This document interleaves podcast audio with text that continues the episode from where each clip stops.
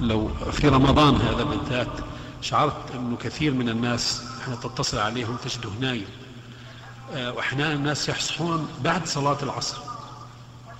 بعد صلاة العصر يعني يبدو الأفطار ساعة أو ساعة ونصف ويوم تروح عليه الصلوات. فهل هذا يدخل تحت تارك الصلاة كسلا؟ يعني, يعني كل آه، الظهر والعصر الظهر والعصر. ما يصلي نعم.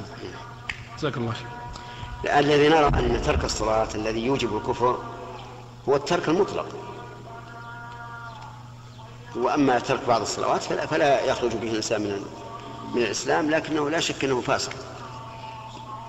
ويقال لهذا الرجل كيف تصوم ولا تصلي؟ هذا من الغرائب.